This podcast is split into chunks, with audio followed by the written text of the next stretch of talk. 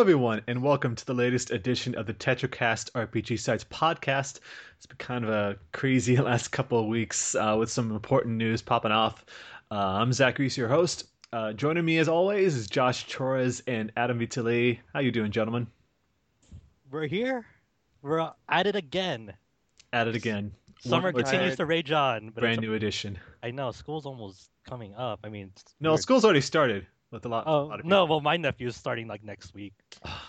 So It's gonna be nice having the house to yourself more often. Though I guess because you go to work, of course. Uh, I'm sure when you show up, he's already at home, right? yeah, he's already at fifth grade. I can't believe it. Oh my God. so fast. You were talking about him, his class getting computers for his Yeah, coding class in fifth grade. it- they're getting laptops provided to them, and then all their like work is done through like uh, submitted through Google Docs, and uh, the and, and they they have like a coding course now that the because of those laptops. I mean, I've I've heard of like you know, up. yeah, I've heard like you know places, uh, certain uh, neighborhoods and and places and cities and stuff like that getting uh, funding for like computers and tablets and things like that. But usually it's when it's either you know, private school or it's the schools that need the support, all the support that they need. I don't know if he has a school like that or if it's just no, a, this is a normal public uh, elementary school. yeah, probably just you know higher academic learning kind of thing. Maybe I don't know. When I when I was growing up, like in middle school, all you had was like a basic computer class, and it was just like a, a one semester thing, like learning Excel and web browsers, and that was it. Yeah, I type in class. I remember in elementary, I had like an iMac and just oh no, no, it was like an iMac. Mac. It was a Macintosh that I could play like you know. Yeah, Oregon it's like Trail a, and stuff the like one that. that. had like the colored like covers on them. At the No, back. I'm, I'm I'm talking about like farther back than. Oh, that. It's farther like back, floppy yeah, yeah. disks. I'm a little bit Oh, yeah. older than you, so I, I have a little more experience with like the the older Mm-hmm. computers. Yeah, playing like Oregon's Trail and stuff like that in elementary school. Uh, iMacs, we had like graphic design. Uh, yeah, like classes. Math Blaster. I remember that. Math Blaster, yeah. Yeah, uh, we did have some other games in there like Chex Quest and games yeah. like that. Pretty awesome.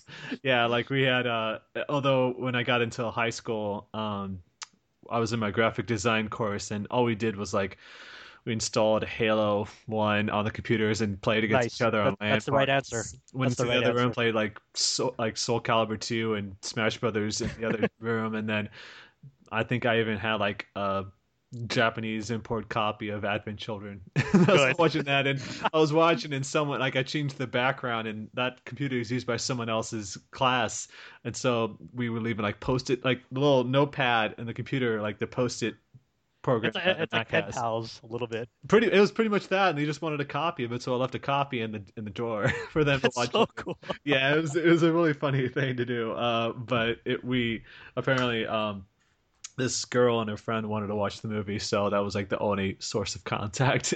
Otherwise, we were just screwing around and then doing one project a month, pretty much. So that class was pretty pretty laid back, except for the teacher who was always hitting on the girls, so that was awkward. Hmm. Uh, Was it- was Education at TA. finest. it was the best education, but yeah, that coding class for your nephew, uh, that's insane that they would be teaching them so young. I, I- don't know what kind of just- I- coding I- is it, like HTML or just something like C? I'm gonna go ask my nephew when he starts it.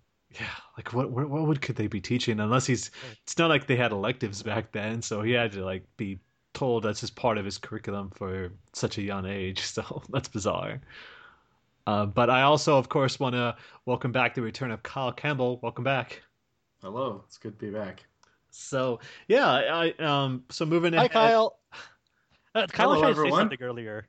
I think. Oh no, I I was gonna tell a stupid story about how I used to be a TA for a computer class for like Uh-huh. the eighth grade kids, and I was in the grade I was in grade twelve, and I don't know why I did this, but I there was this program we had on like because I, had like an administrator account because I was a TA, and um, I had this program I had could like take over like all of the student machines and most of oh the uh, most of the uh, It's the, like uh, IT has the, uh, oh yeah. Yeah, it was like really ridiculous permissions for a student, and also most of the staff computers. For some reason, I sent. I don't know if you've ever heard this song "America" by Rammstein, and I sent it to every Yeah. computer. On the living off- in America. Yeah, I sent it to every every single computer in the school. So I walked out into the hallway. I got in lots of trouble for this. I like, bet. I can- I Yeah. if it's not I- like they- software, why are you doing? it? And then, and then uh, you walk out into the hallway and you just hear "We're all living" coming from like every classroom.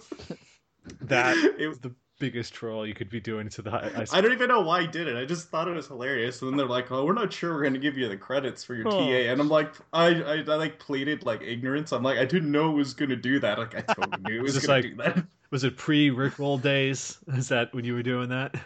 I don't know why I did it. I just thought it was really funny because it's such a like like abrasive like loud song. It's like you you risked everything for something so ridiculous.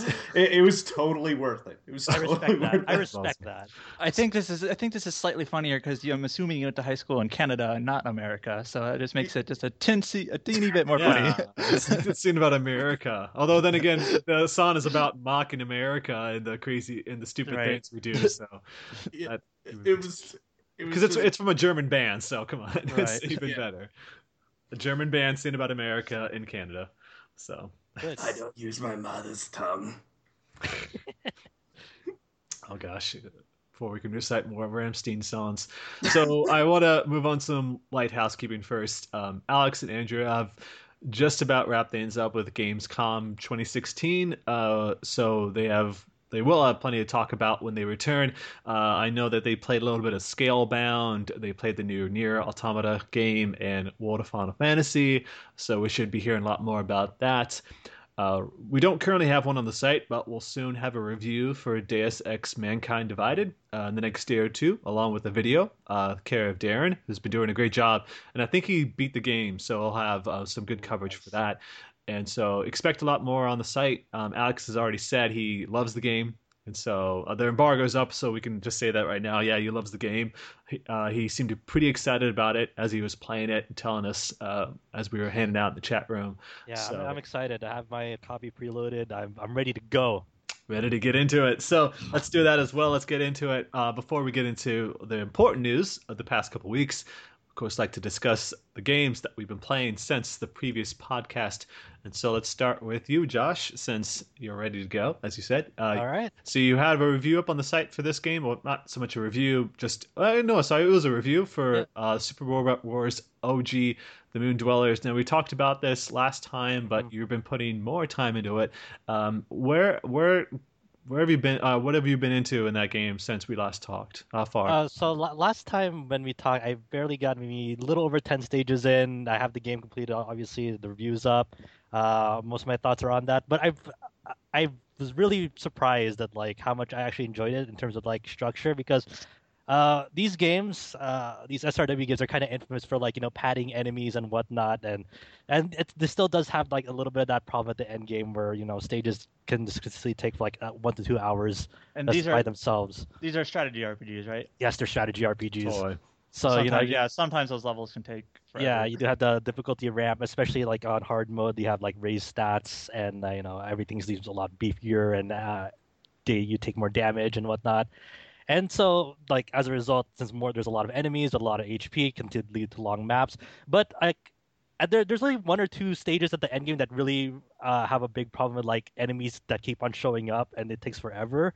But overall, like I, they do a much better job in this game in like compared to like recent installments of like just having uh, a decent amount of like enemies on this uh, like at the stage without any like crazy reinforcements of like 20 or 30 units showing up and which will take add on like another like say half an hour to an hour uh, really enjoyed it i always am a, it's weird to say that like i'm a big fan of like the the plot in these uh, original generation games they're not like innovative or anything but they they do just enough to like satisfy like what I like about those games. They they leave a lot of uh, threads hanging, and at the same time they come back and loop around to it. So like one game there'll be like an offhand mention of like something about uh like the antagonist and this part of the antagonist, and then they revisit that in the next game because that aspect links to the current plot line that they're trying to introduce. So like the the whole world design and like making everything consistent with one another. Uh, I, I always I've always been uh, a big fan of that, uh, and of course just I, I can't be stressed enough that like the new battle animations, the the, the sprite work in these games are just so goddamn amazing, and uh, it continues to impress. And of course, uh, these OG games are uh, pretty. The, a sequel is practically always guaranteed for them because they always have a big Because it's money. Yeah. yeah, So- it, it, makes a lot, definitely make a lot of money. Uh, OG games less so than the licensed ones because licensed ones have like the you know, notable Right. series in there. It's the draw, yeah. hmm Yeah, but uh, it's there. There's a lot of like you know, uh, like like certain stages in that that you the SRW veterans like know from past games. Like, oh, okay, that's the story they're gonna tell next in the next installment. So that's always very exciting. I was very, it's it's weird. Like when I made a big like deal about the localiz- English localization of that. Like it's only really rough. Like in the first like half of that game, it kind of like smoothens out just a tad bit. Like at the like at the la- later half of that game, there's still like you know grammatical and spelling errors here and there, but it's not as like obvious and upfront about it as in like the op- opening parts. And I, I don't know if that's just me like uh subconsciously like mentally coping with it already that like it's like it it doesn't even Yeah. register with me anymore so i have no idea if that's actually the case or not but i was like oh okay they, they it doesn't seem as apparent anymore it's still there but not like as up in your face Now, I'm not that familiar with these games, Mhm. mostly through what you've said and shown. Mhm. Um, but like this type of series, it seems like it's you know a little bit outrageous, a little bit just kind of crazy and nuts. You know, Oh, yeah. the Um, top. Yeah, totally. over silly, silly, but like it doesn't take itself seriously. Oh, so no. it kind of, Definitely. it kind of seems like um, having a translation that's a little bit wonky or you know whatever isn't like a deal breaker. no, it's just kind no. of you know it's it's not ideal, but it's not necessarily like ruining of what you can get in terms of enjoying dialogue or characters. Yeah. Yeah, it, it's the, it's one of those games. Like it's not like you're trying to make like a they're not tell telling you like a tragic like backstory. Like say like as emotionally investing as like a Final Fantasy game and whatnot. Like if you if you had like grammatical and typo errors in the, in those games, you know, for like the types of uh plots that they try to tell, like it, it would definitely ruin some of them. And that would like alienate like you know, a good chunk of like say like uh you know like Aeris's death scene in Final Fantasy Seven. If like if like Sephiroth like uh, made like a typo error in like the dialogue spots as he's like you know like that'd be uh just a big disconnect and whatnot. But in these games, it's not it's not really that big of a deal overall. Um, and then uh aside from that, I've been there's like one of the free like my a small uh, window frame of like free time to go through my backlog, so I'm trying to get more into Doom. And it's in one hell of a game so far. I'm just only in the opening parts. I only stopped the shotgun, but man, One hell of a game. I see what you did. it, it, it's I, I've been craving like like a, a fast FPS for a- for a while, especially one with a good single player campaign. So this just fits right in. It feels like Doom. It it moves uh, very quickly. I'm playing it on the on the PC. So and uh, especially especially when you've been reviewing like RPG or Yeah. games like like Odin Sphere and Grand Kingdom and Mhm. Moon Dwellers, and then like I just want you just want something you know, just shoot the demon's head off. Yeah, Yeah. definitely. Like I, I uh, alternate between this and you know uh, the occasional Rocket League as well because that's just that that's one of those like safe games that I have that like if I don't know what I want to play, I, I, I can always boot up Rocket League and know I'll have a great time with it. Wait till you get the BFG in Doom because what it does, what it does in this game specifically, it shoots a like a big ball that like it like hooks to the enemies and it doesn't like make them explode right away. But once it's it's hooked a certain amount, then it explodes and they everything in the room like explodes and it Oh, just that's- looks like like red rain everywhere Nice. once you get it. I It's really satisfying. All the weapons are really satisfying in that. Yeah, I'm I'm looking forward to more time with that. Uh, Also, since I mentioned Rocket League a bit earlier, um, and I guess in the September update they're gonna get power ups as well in that game, and that game is already crazy enough. So I'm I'm looking forward to like uh, just getting back into that even more because they have like crazy power like grappling hooks and tornadoes and just what a game! What a game! Uh, but that's about it on my end. I mean, uh, there's kind of like the calm before the storm, before because September's gonna be freaking crazy. Yeah, with Games really long games that you have to dive right into, and we'll talk a little bit about some of those in a bit. But um, they keep announcing more and more games. is is Yeah. pretty much what we're experiencing right now. So it's it's there's definitely not a shortage, especially if you're a fan. So it's it's been pretty much Moon Dwellers and Doom then for you. hmm Yep. It seems like you're still been pretty busy, and so let's move right into Kyle. Now, this is something aside from doing those nice Diablo 2 streams for us, which we appreciate. I'm sure you don't mind getting back into those old experiences from like 15 years ago. Uh, you've also been joining, uh, uh, jumping into another game that seems to have quite a following, a Path of Exile. Talk to us a little bit about that. So after um, I was doing the streams for uh, on Diablo 2, I ended up playing through the game with a friend, uh, Diablo 2 again, fresh with a, an old friend, and we just kind of caught up. And uh, that game holds up extremely well, of course, one of the best games ever. But what what I once we completed, I was like, I kind of want to try a new action RPG that one of the newer ones like Torchlight or uh, Grim or Dawn, of. Exile. Grim Dawn, I've been me. Grim Dawn cost twenty bucks, so that's why we didn't choose it. But I'm glad we went. Oh, so expensive. it's been on it's been on sale a bit. It's it was early access forever until it came out like a few months I, ago. I, I kind of want to dip into Grim Dawn like whenever I get the chance because I, I I really did like Titan Quest and I know that's from the same developers. Yeah, yep, Mhm. same same uh, lead, uh, same key staff, but it's a great game. But anyway, we'll talk in Path of Exile, so please continue. So Path of Exile to me feels a lot. It's very much a game designed by hardcore Diablo 2 fans, and I don't mean hardcore as in the hardcore league. I mean just really big fans of Diablo 2. Um, it's obviously a very a much more dark, more realistic game. Obviously, I don't want to say realistic, but a more a more grim. Uh, I don't want to say gothic because it's not gothic, but It's, are you talking about like more that- close to it's real it's life? it's it doesn't look like Warcraft like Diablo 3 did, but yeah. yeah. it- But here, here, here's the interesting thing about Path of Exile. So first of all, it's completely free to play, and it doesn't have intrusive microtransactions at all. All you really pay for is uh, like stash tabs, and there's cosmetic items. And the stash tabs, you get four of them to start with, and most items only take up one slot. So uh, in your your main stash, I think a page is like 150 points, so you can put 150 items in theory in there. So obviously they they give you a lot. It's a very grinding gear games is a very small team based out of New Zealand or is it Australia? It's one of the two. Um, somewhere in that continent, yeah. yeah, somewhere down there.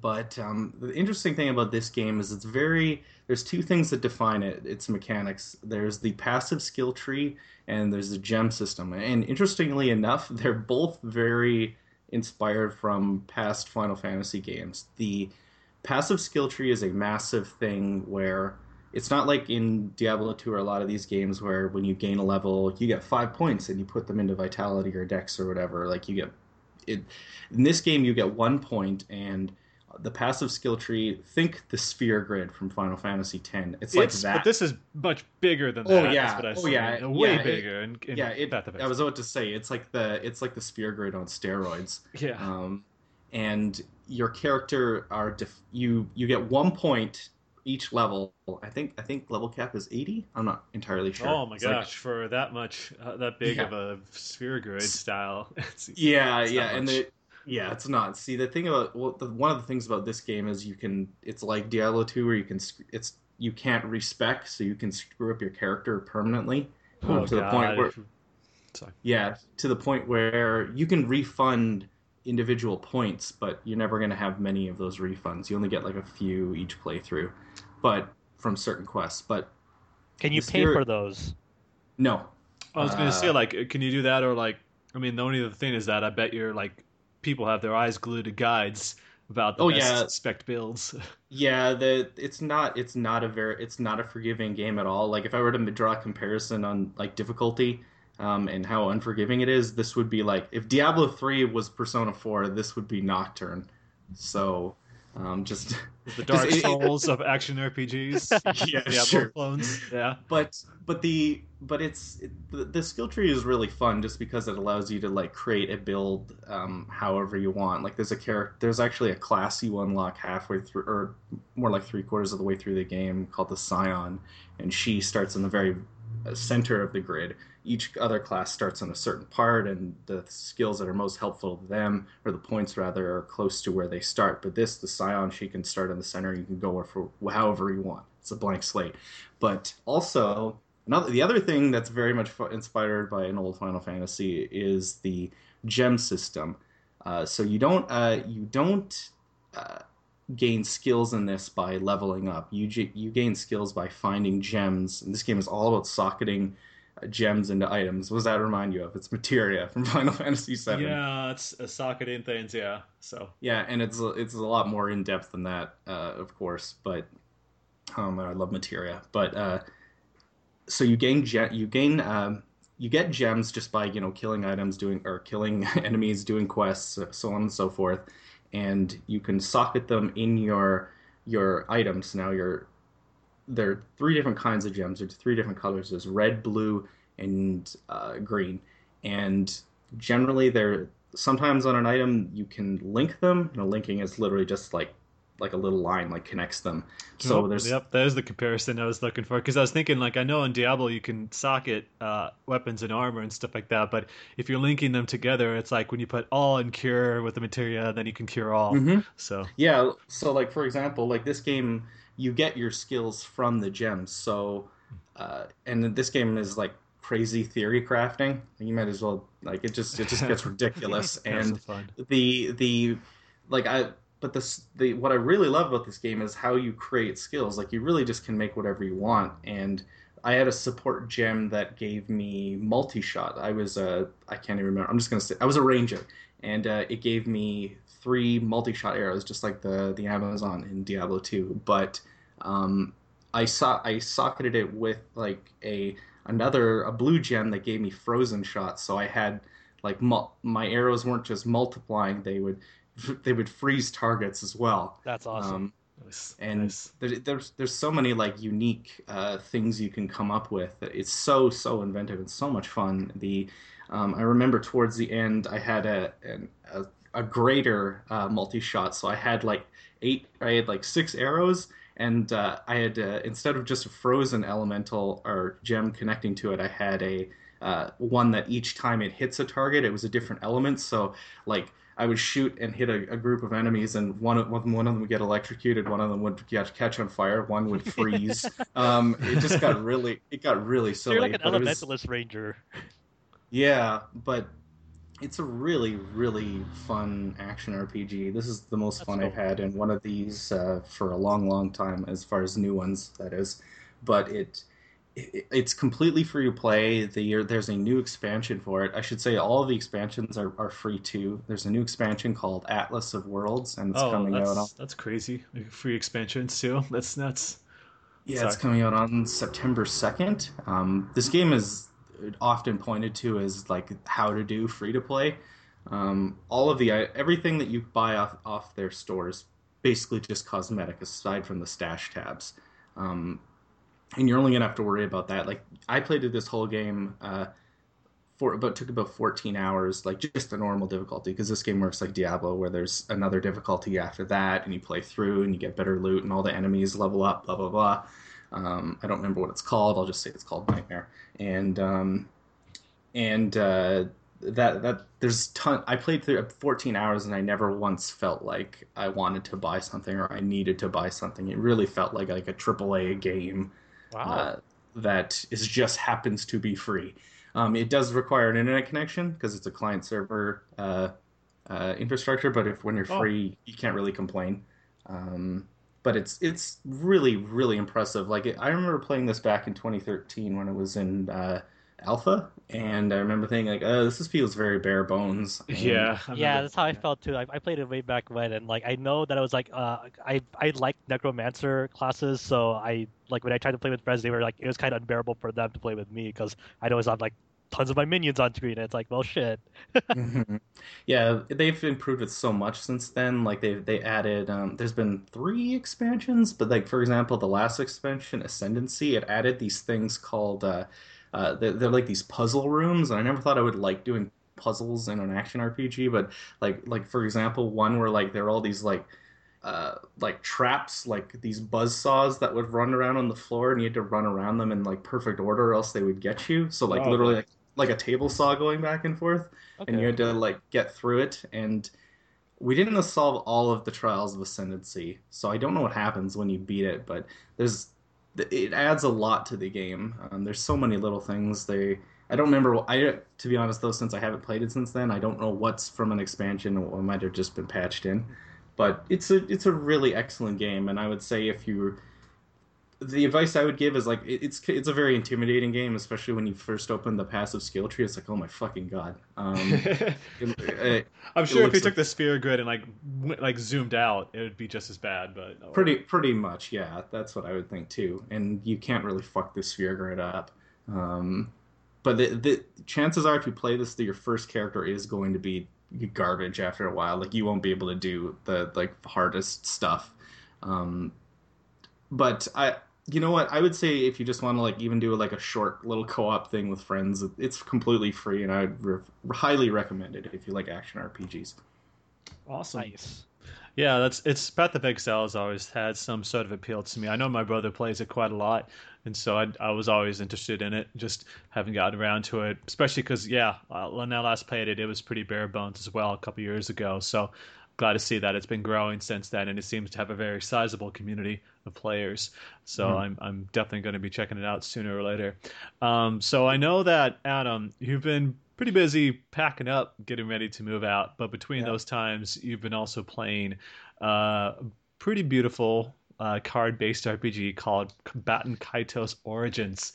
And, yeah, so yeah, so I'm I'm moving soon, so I haven't had a lot of time and what I kind of decided to do in this month was so I, I grew up with a twin brother, and you would know Zach. Like when so when we had RPGs like this, there are some games that I kind of played through that my brother would kind of watch. Yeah, and then yeah. Some, and then some games he would play through, and I would kind of watch. We definitely and did I, that. And, yeah. and I kind of and I kind of just decided to play some games that I didn't actually play, but I kind of am familiar with them because I watched them being played.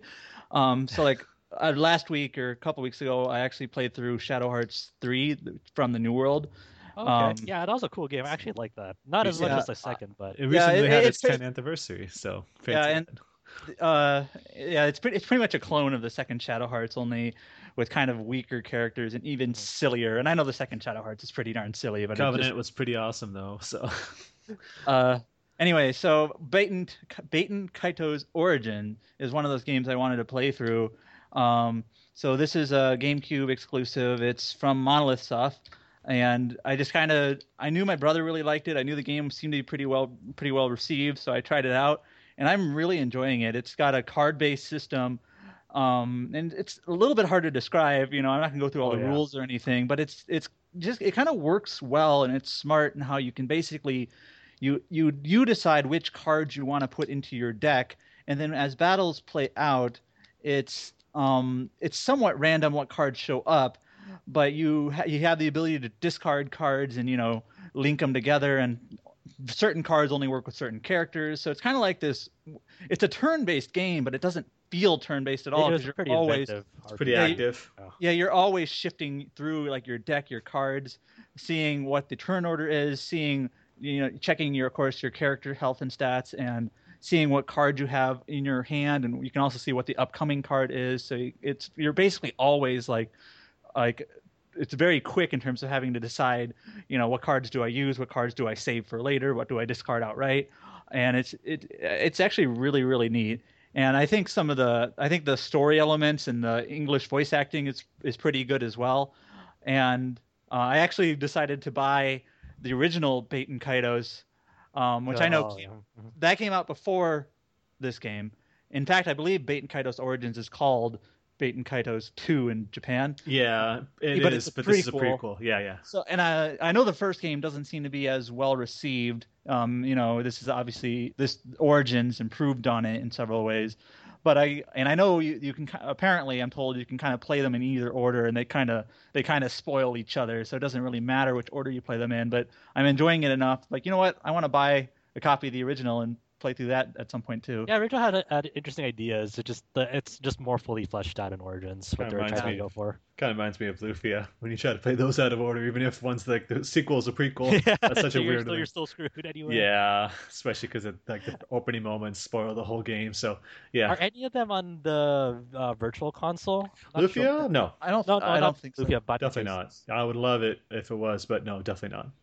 Yeah, I don't, think there, I don't, I don't think there. Yeah. I don't think there are any GameCube games on are there any GameCube games on Virtual Console? It's weird as I know Wii. I, I, I don't think I know. So. Wii, I know. No, I know no, no. Wii, uh, uh, I know there are some Wii games on yeah, sorry, Virtual that's Console, but are there any GameCube games? Like I don't know. I don't think so. Just because it they, I guess they can figure they can make like an HD remaster and make money, like they did with Wind Waker and stuff like that. Um, so I think it's that maybe they could totally do it, but they just didn't want to. So maybe we'll see that with like the the next system, especially if like Nintendo NX is supposed to be using a different type of processor. It means backwards compatibility isn't so doable anymore. So you can't just pop a, a GameCube disc into the Wii or something to enjoy it that way. So it's like now they have to figure out a way to like fill their library. So why not look to the GameCube? Look, more? man, if I could, if like all the NX things are true about it, like you can take it on the go and it plays GameCube games. If I could take, if I could play GameCube games on the go, that'd be pretty damn awesome. Oh Yeah. yeah, it would. But yeah, I I always mean, wanted to play Resident Evil Zero on the go. I always wanted to There play Billy Hatcher on the go. But- but yeah, Oh. Game GameCube has always kind of been GameCube has kind of always been last. touted as uh like it doesn't the GameCube doesn't have like it didn't have a lot of third party support and it doesn't and it doesn't have like a huge vast library but it has some exclusives that are just Some freaking amazing exclusive Yeah, games. and- I love the GameCube. and I. I would put Baten Kaitos as one of my favorites. Like I'm really I'm I'm I it's a two disc game and I think I'm kind of close to the end of the first disc. I'm not sure, but at this point I'm like really enjoying it and I would say it's definitely one of my favorites on the system now. So Got a great soundtrack too, so that helps. oh yes, a great soundtrack. It's Sakuraba, but um what's kind of funny was I was playing Golden Sun not too long ago and there are some Sakuraba is kind of known for this, where he just borrows tracks from other games and just tweaks them slightly and places them in his other. In, Oh, in every other- every big composer, Uematsu does that all the time too, so it makes sense. Like Lost Odyssey is not that far removed from Final Fantasy. With I still music. think the quintessential Sakuraba uh, OST is Resonance of Fate because it just has like the right amount of butt rock in it. That's like Yeah. associated with Sakuraba. Isn't I love it, didn't Sakuraba? Is he? al- Did he also do the Souls music? Is that- Yeah, Uh, uh, uh, some of it. What's kind of weird about Sakuraba is he, he like he has a style that he uses for like Tales and Star Ocean and Valkyria Uh, Chronicles. those games. I guess not so much. Valkyria Chronicles more militant. So well he didn't do Mil- Valkyria Chronicles that was Oh. Sakimoto Sakimoto. I'm, I'm mixing them together. yeah Sakuraba and Sakimoto but yeah his his Dark Souls stuff is so different from everything else yeah, know. it's Yeah. definitely I, I- dark. I mean obviously it fits the, those games better it's great. um, it's awesome. I wish But- they'd let that let, let him explore that more because I really want to hear more Sakuraba in that phase. Absolutely. Yeah. And th- just one last thing I want to say. So about Baten Kaitos, um, this is more of a criticism, and it's just kind of awkward. And I don't know if you remember this, but like quest progression, how it works is you kind of get these blank. They're called Magnus cards, and when you're going around the world, you you find different like items. They're, they're really like sources of items around the world, like a fireplace, and you can store a blaze in a card. Or you go to a rainfall and you can store rain in a card. Yeah, yeah, that's I, I do very- that. And then like some items can age, so as longer you hold them, they change into different things, and then you can mix them together. And then there are like a ton of like these miniature like side quests. They're kind of like mini side quests where you kind of collect items and give them to different characters. And there's also kind of a, like an adventure game type progression where sometimes it's like, I need medicine, so you need to find a cotton ball and then it ages into cotton gauze and then you mix it with antiseptic and you make a medic kit and then you give it to them.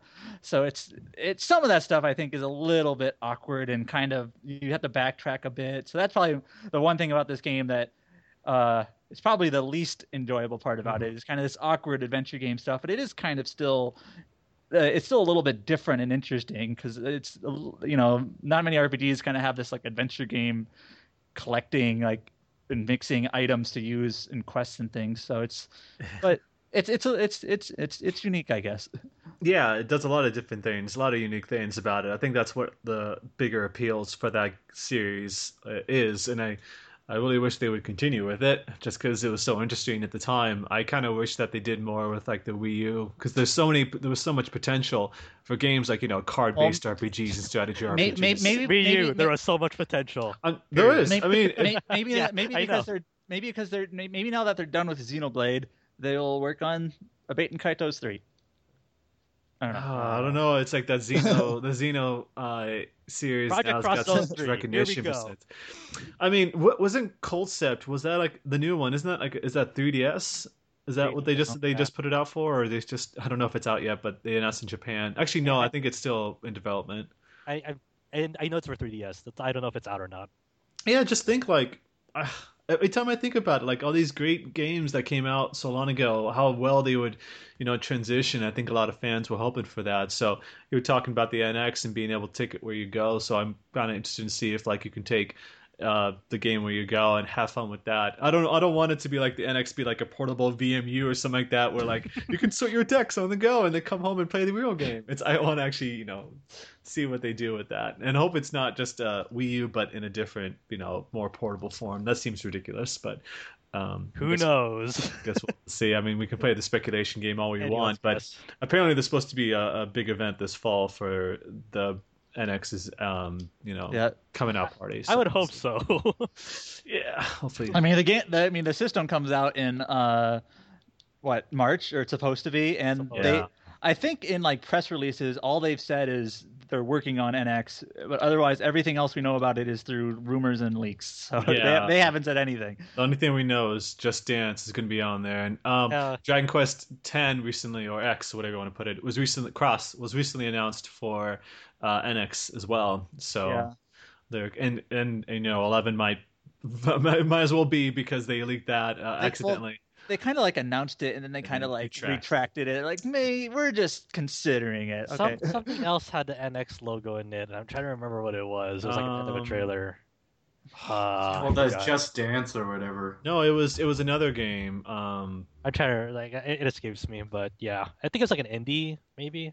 Mm, I'm not sure. Game. I'm going to find this out before. I, I- I know what you're talking about. Like they they It was a logo at the bottom. Yeah, it had a logo, and we didn't know if it was like the fake, uh, like a mock-up logo or the real logo for NX. And it's like I remember And, this. and, I and then, then there's they they had it uh, for the Just Dance one at E3. It's like okay, so that is the logo. okay. I'm gonna I'm gonna look this up. No, it was Project Sonic. That was it. Oh, yeah, the that's right. Sonic game. Yeah, the Right. Sonic game. I was there and I totally forgot. so, but yeah, the new Sonic game is going to be out there as well, and it's supposed to be out. Um, they said late 2017. So obviously, we'll have a better idea. Like usually, when you think about the what the system, what a console is capable of, you're talking about like uh the like the end of the year or the the following years when it's going to be like really the big first party titles and more impressive third party titles it's kind of crazy because i think they said like in the was it the sony neo is going to have a its own reveal in september early september and i was just thinking you know either they're going to announce it put that system out alongside the uh, PlayStation VR and then have a bundle with that or something like that, or they're going to announce it for the spring and interrupt Nintendo's party. so I was wondering about how they're going to approach that. And apparently, I think they're saying like the NX is not much different from the current uh, release of consoles, but it all comes down to software. And I just hope that now that they've got the Wii U um, done with, it seems because they're not really promoting it anymore, uh, except for Paper Mario, but they're it doesn't seem like they're going to be putting much effort into that either. Uh, I don't think that was even one of the. Was it like they they didn't even have that playable E3 or anything like that, and it felt Nope. weird. So it's, it's kind of depressing at the same time. Even if people have their issues with Color Splash, I think it's still kind of silly. But um, now, as, as far as well, what I've been playing, Josh, you were talking about or at least Adam was also saying this as well that you got kind of tired of playing so many RPGs and you wanted to play something different for a change. I've been playing something completely different with Metal Gear Solid 5. So I think since the game came out last September, um, I've probably done about 18, 20 reviews of different Oh. RPGs so far since then. And so I haven't really had the time to do it. And I knew if I was going to play this game, it was going to be a huge time commitment. Uh, just because the way that's the way I play it, and the way I do reviews is I tend to, or almost practically always, beat the game before giving my impressions.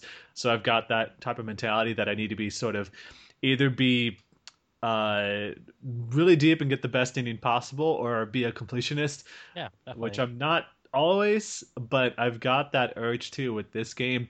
And it's probably still not the best time to be doing this because I've got other things in the wings. But I wanted to spend a lot of time with this game just Look, because man, I, remember, uh, we have time. We have limited time as is. We got to get every second of like freedom. all the free time we there. can to play the games Yes. we want to. Yeah, especially if uh, you know we want to make sure we're on the side as we have been. But uh, yeah, um, I've always been a gigantic Metal Gear Solid fan since the first one came out. I was at such a young age, I was completely blown away about what they could accomplish. You know, even today, when you go back and look at Metal Gear Solid One, they did some amazing things with the restrictions that they had with the original PlayStation, with everything being like stupid polygonal, with like really bizarre shapes and sizes. I mean, I love Final Fantasy VII, and I like being a kid, seeing the first like that CG of the train, uh, blew my mind as a child.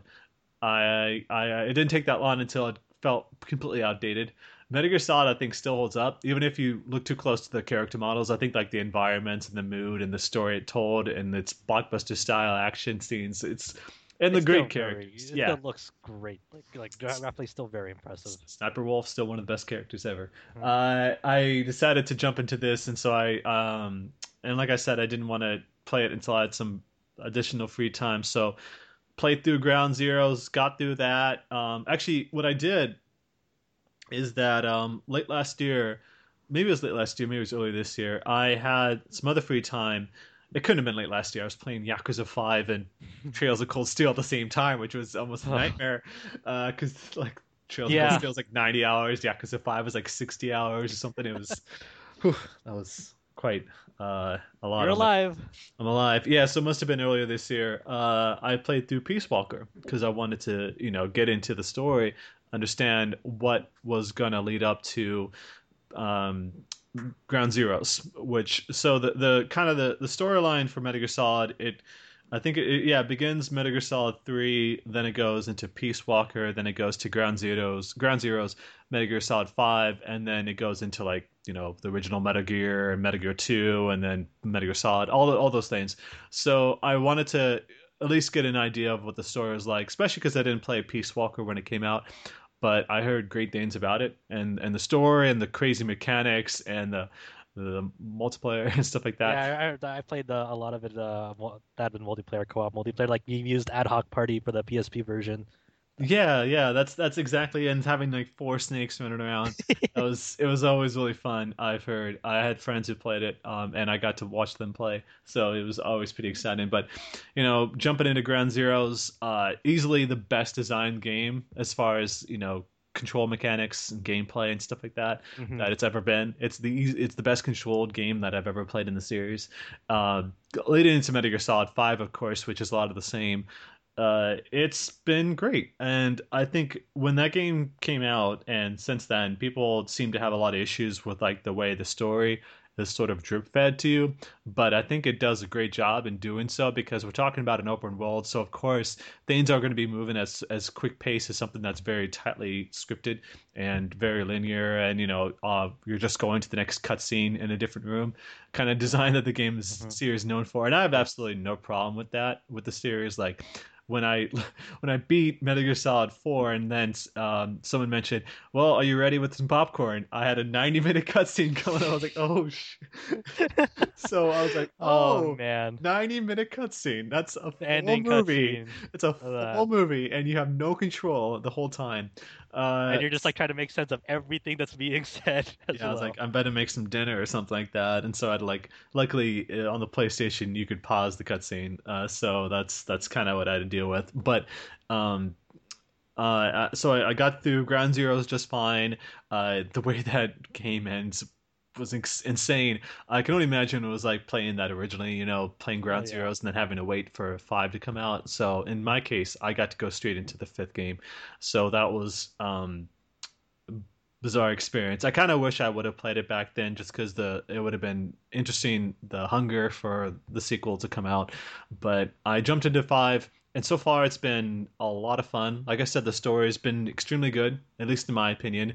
Uh, even if it's weird not hearing David Hayter's voice, I think Kiefer Sutherland does a great job uh, from the lines you hear him read off, and you know it it feels like he's he's he's into his job. He's not just phoning it in and I would love to hear more because like, I think the only other time I've heard him voice act was probably like that Call of Duty World at War oh yeah, that's right. with like Gary Oldman. Yeah, that's just hearing them talk about. I think I saw him on talk shows talking about how weird it was like yelling all the time, yelling the lines because they had to yell over like mortars and tank fire and stuff like that. So, um, that's the only other time I've heard him, but he, I think he did a really good job here. Um, yeah, I'm pretty sure he didn't do like like 24 game. I'm sure they got like a, a sound alike, but um, Yeah, that's a good question actually. I totally forgot that the 94 bit game existed. I'm pretty sure that 24 game, yeah, was somebody else. It's like when they did like that Minority Report video game, they didn't get Tom Cruise, uh, so they just had a lot of like glass. That's all I remember from that game. But um, uh, it, it's been really exciting. I've I've been having a lot of fun just playing all the side ops, which are like side quests. You know, just doing all these Right. other uh, missions on the side that I can just get through. I've done them, done all of them so far, and uh, then I, you know, get into the missions. There's some crazy stuff that happens in the story that's very Kojima uh, that I, I've been really liking. I, I'm gotten to. I think I'm almost to. I'm I'm getting pretty far into it. I think I've done about 30 missions so far. Oh yeah, And- definitely in there then. Yeah, Wait, and is that is that main missions or with side ops too? actual missions. I think the Okay. side ops I'm probably about 60 or 70 percent through the side ops, um, according to the game records. So and it's and it's crazy that um, when I was younger, of course, like Metal Gear Solid One and Two, I wasn't a very patient person, very patient kid. Um, but as I've gotten older and played more games and gotten to ch- and try something like Dark Souls Two, is the only time I've really played that game and beat it.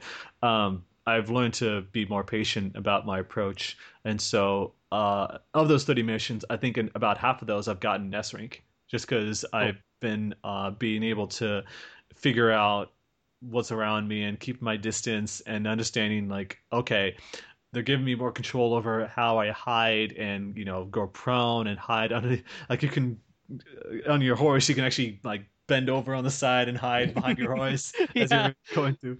And so that's been very useful especially when you're having to deal with people on outposts um, that are you know scanning this the shoreline. But uh, by beating Ground Zeroes you also get a very high quality um, sneaking suit that uh, allows your footsteps not to be heard and your i think your temperature is also lowered so they can't tell you in the darkness. So and you can also you know go out on missions at certain times of the day so either just whatever or you can go at six o'clock in the morning or like six o'clock at night. And so um, i've i don't think there's any real if i don't i don't remember correctly if there's any difficulty levels uh, so i've just been able to get through a lot of those missions. The one i just did though was like it wasn't a sneaking mission at all it's pretty much go go crazy and just blow things up and so uh, that one was pretty near impossible until I figured out what I could do to cheese it. And that's been pretty much my experience. Is that I used to be like there's these games that I play, especially RPGs, that I'm really bad at. Mhm. but uh, I guess in some of these games like this, these stealth type of games, I've been having more fun, and I I can't put up with failing a mission because an alarm went off, so I'll restart the whole damn mission if I have to. I rarely restart checkpoints. Uh, I just want to start the whole thing over and see if I have a better idea of what I need to do. But that can also help when like I need to find a certain person. I know exactly where they are, so I don't have to like go around dragging people down and negotiating and like getting information, extracting information from soldiers after not before knocking them out, that kind of thing. So that's been that's been a lot of fun. I'm sure I got a lot of time to go, but you know, coming up, I've got like Attack on Titan. I've received uh, code for, so I'll be playing that. I've also got Owlboy, which is insane that I can say it because that game's been in development since like the late 2000s. Yeah, And- you, you, you're ta- you're ta- we were talking about it the other day, and it, Yeah. it does look really good. Like uh, visually, like, like the visual style of it, I really dig it. Absolutely, It- it's it got a really good looking pixel art style. I think there was a demo that came out like five years ago. no So, way. yeah, it's it's been like I said, it's been development since like for like I think it's like eight years now. It's been in development, and I Hmm. think like even the developer put out like a different game in between the time. So that kind of gives you an idea of like how much work they had to put into it. So that game's going to be out very soon. I think in September as well. So I'm thinking of doing something for the site. Uh, they said I can just record the whole demo and then put something up. So I might do that just as like a branching path feature for the site. I'll, Cool. I'll still think about it. But um, Attack on Titan, uh, people can see the E3 footage I shot when I was there on the site as well, and I'm excited to play that. I'm not a big Attack on Titan fan. I only got to like episode nine, but I enjoyed the game for what it is, and I can see the appeal that people have for that that entire show, even if I think other people have other issues with the way yeah, that. I, I, I, st- I still think like the actual like what are they call it? Like those gear things, like the grappling gear, whatever they're called. I, I still think the, those- like the, like those things are cool, like the 3D maneuver gears. Yeah, that's I think yeah that's that's I remember like 3D maneuver gears. That, that's pretty. I think that's what it is.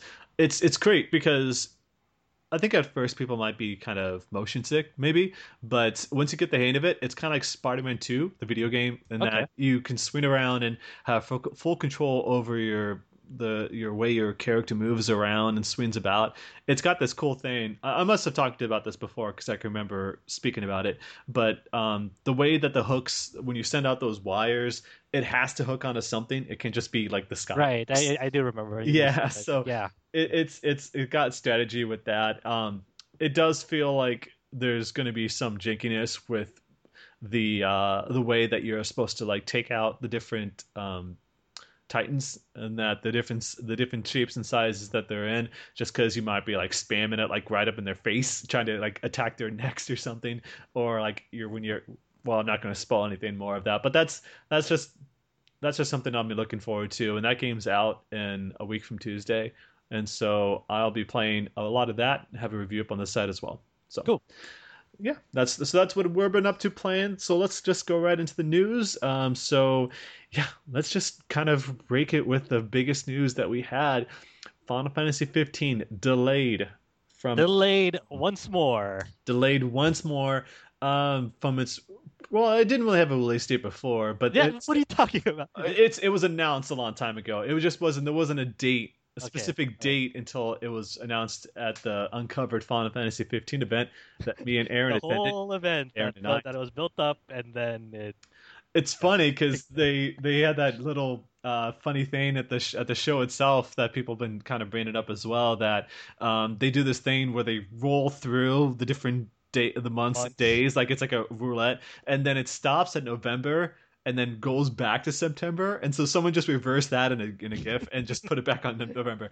Uh, it is November 29th though so it's not quite as accurate as what it was. But um, yeah uh, when we first uh, announced the delay, a lot of people, uh, a lot of fans were immediately upset, and I can I, I can't fault them for that, just because the biggest fans can also be the biggest critics and the biggest uh, um, the the most fiery, passionate people about that kind of thing happening, and so the I, I can understand because a lot of people, you know, already like planned days off at that month. Yeah, Yeah. they, they they already had like everything set in stone. They're taking vacation, uh, like because they they got hey they set the release date. I can finally start planning around that. So I can definitely understand it.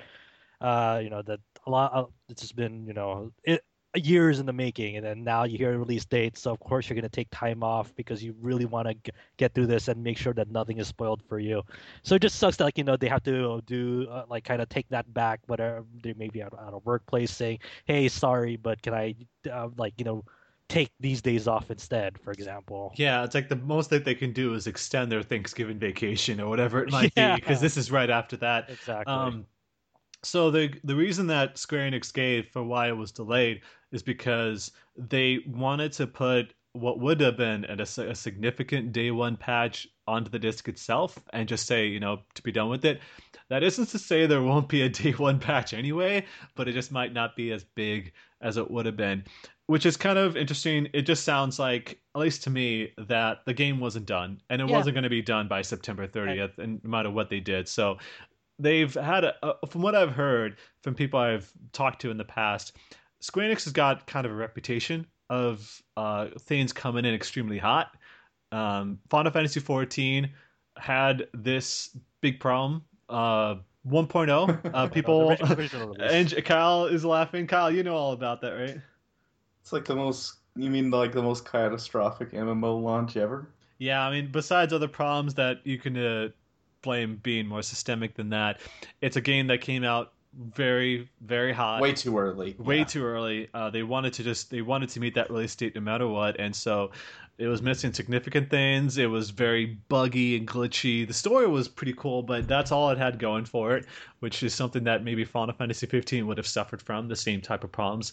Um, that isn't to say either that 15 might not have systemic problems itself, but you know all we've played is demos, um, Mhm. and so or you know we've also had some more hands-on time than that, a few hours really, but we won't have much more than that. Um, and that's you know a few hours for what could potentially be like a 40 hour 50 hour rpg I, I think they mentioned how long it actually is but i'm not remembering but i'm sure it's like that long.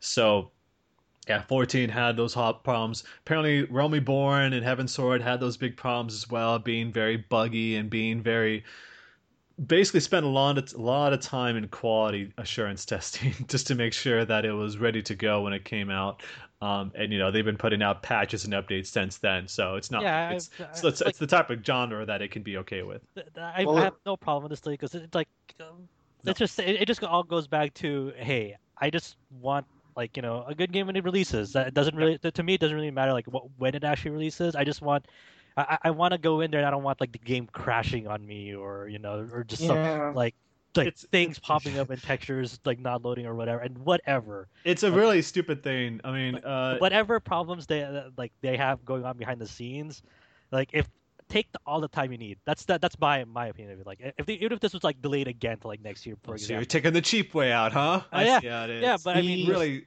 what a shitty thing to say.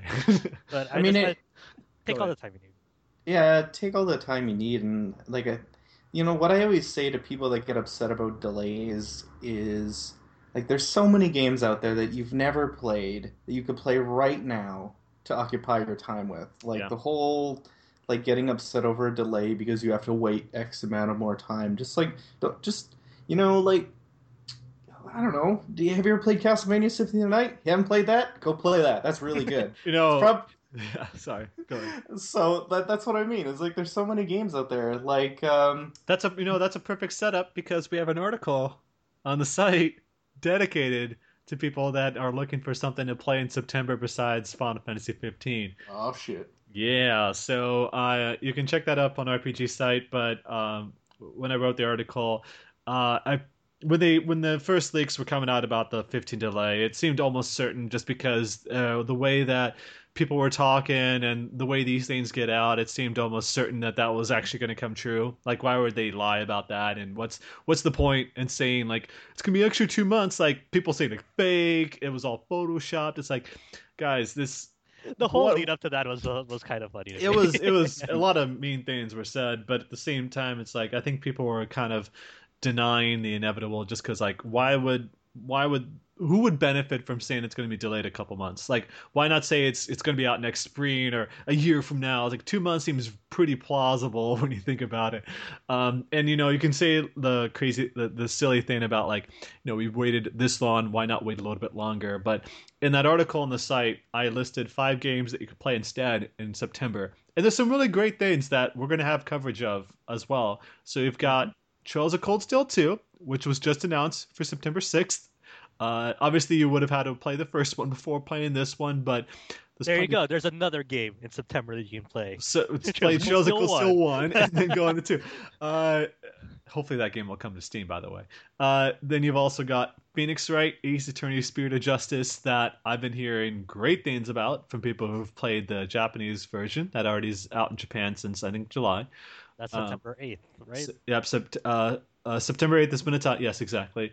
Uh, then you've got XCOM 2, which was for uh, PS4 and Xbox One specifically. Uh, that was recently delayed to September 27th, but that's another game you can play. You've also got Dragon Quest 7, which not only is the base game about 100 hours long, and that's just the the main story, not side quests, just the main story is 100 hours. That's kind of what it's infamous for, or famous.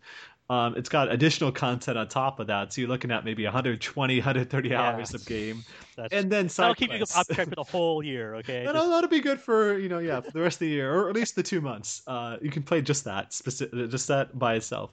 Um, and I um, God, I'm blanking on the fifth game that I listed all of a sudden. Um, uh, what's the fifth game? I need. I'm sorry. Shin Megami Tensei.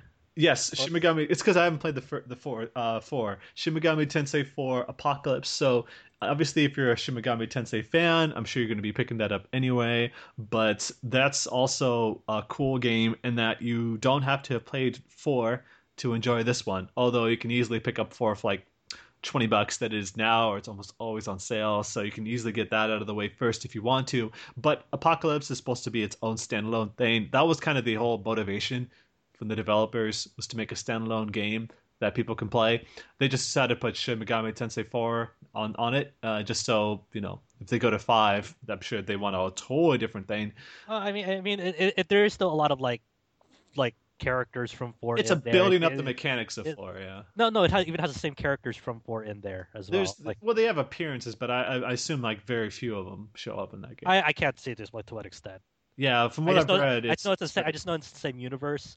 I'd have to actually play it myself to see. Yeah, it's it's definitely the same universe. From what I've heard, it's like, like I said, it's a lot of it's a, lot, a whole new protagonist, a lot of new characters are in that game um, that people can can jump into, uh, but also it's building on the mechanics of four. So five, I'm assuming will just go straight out, you know, a totally different design. Hopefully, it'll be on a home on actual console. That'd be great. That'd be great because You gotta, you gotta put those Persona 5 HD demon assets to good use. It does feel like, yeah, it does feel like they're getting back to the consoles just because, like, I know that the people that made, you know, mobile games and and and handheld titles are seeing like, well, you know, especially with mobile games, it seems like the money's kind of drying up there unless you're one of the bigger games, and so they're looking back into like consoles and and handhelds and stuff like that. Makes me kind of hope that Sony puts Well, out a handheld too. But yeah. I'm sure they will, just because because they you know there's a reason why their their demons are back in Persona Five because they're probably going to use those assets for other games. Absolutely. Mhm. That's uh, and that's the thing. Like, f- uh, for Apocalypse clearly uses assets from uh, the original game, original release, and so five will have to be like a whole new thing. Maybe using like the Persona Five engine. Who knows? Una, Hmm. don't, don't get my hopes up. Just, just, Of course they're going to use it. that- What else would they use? 3DS is on its way out, buddy. They're going to focus do- on the NX or whatever Nintendo has next for a handheld if they go a whole different route. Like, Poor wasn't DS. Wasn't the DS supposed to be like the Game Boy Advance? They were going to make like a Game Boy Advance 2 and the DS at the same time, but then they decided to skip out on a Game Boy Advance 2 and just be DS. I Yeah, think that's what they announced like around the time of its original release, like a decade ago.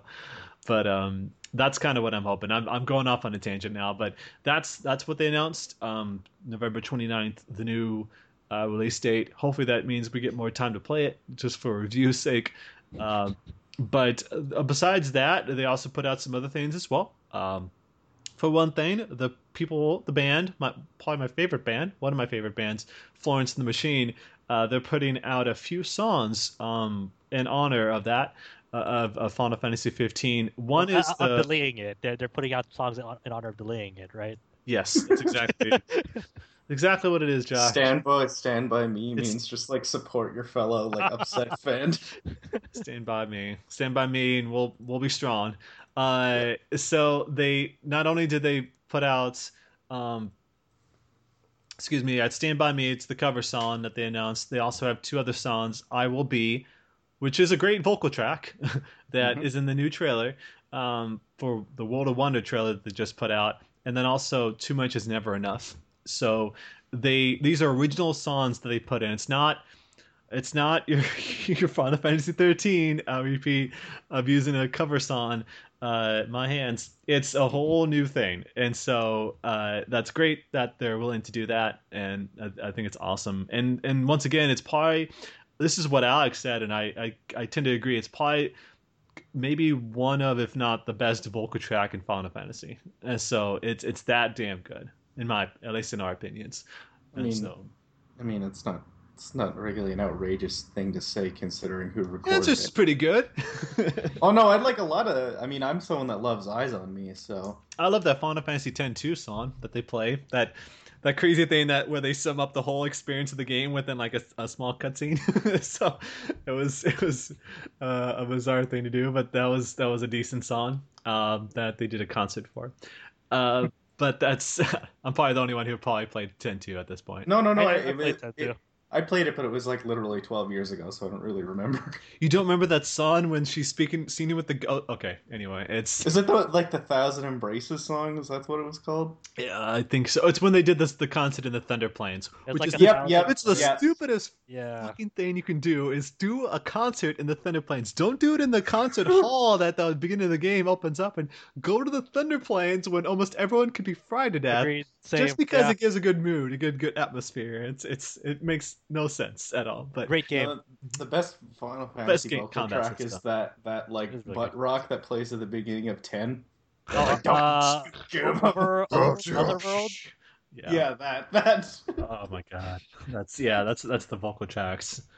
Yeah, the best vocal track is Blue Dragon's boss music. Anyway, um, yeah. Um, so that's that's the big news, and then they put out 52 minutes of footage, very specific. Um, 52 minutes of footage of Final Fantasy 15. So people who want to spoil that part of the game can go check it out.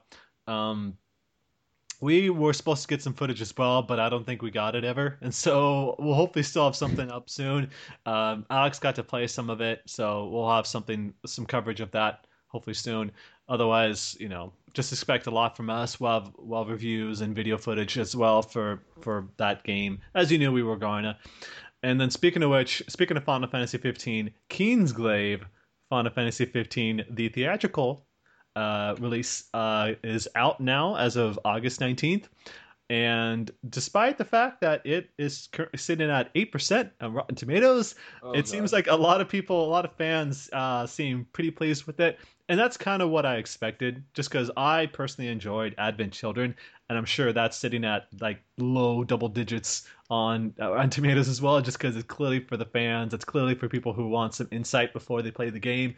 So um, it's not for your typical film critic. Even if I do make fun of it, uh, Kingsglaive quite a bit, just because I like to poke fun at it and and get people riled up a little bit. Um, I knew that it was not going to be like some Oscar winner. I was, I was hoping for Spirits Within too, to be honest.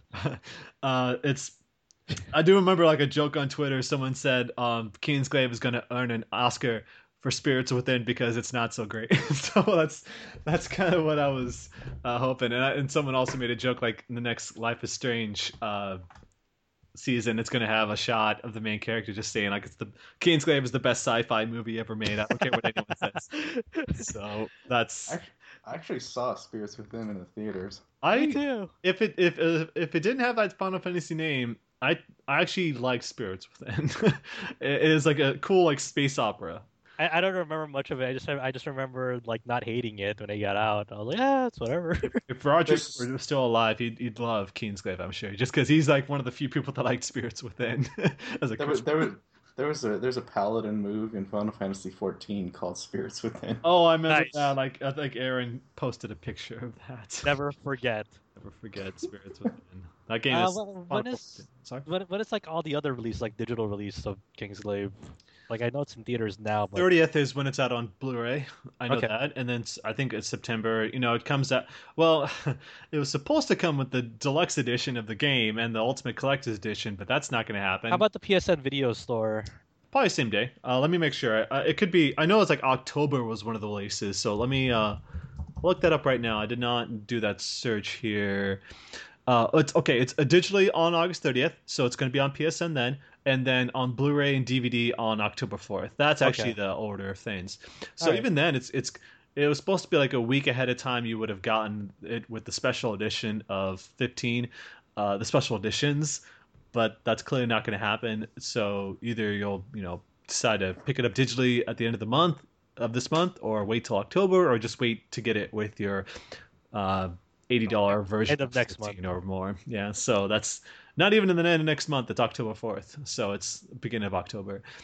So we'll have to wait till then. But that's that's when people can get it. Then, like I said, it seems like it's for the fans. It was always meant to be fan service, and from people that have I've seen talk about it, they seem to be, well, I don't know. Uh, I mean, I don't There's know. I this mean, one I, girl I, that I follow that seemed very torn, and it's like I kind of agree with the critics, but I also kind of liked it. It's it's really weird. It's I'm sure it's got that awkward feeling. I haven't really delved into any of the FF15 universe stuff, so I still see any like any of the Brotherhood and. um I just whatever personally, I just I, I am having a hard time getting in with the cast and the voice acting. The English voice acting is just so not great.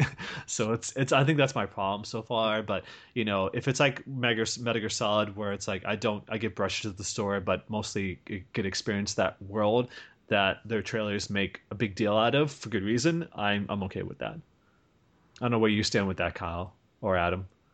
Mm, uh, I mean, as far as Kingsglaive goes, I always was kind of like, that's a thing that exists. Yeah, um, not going out of your way to see it.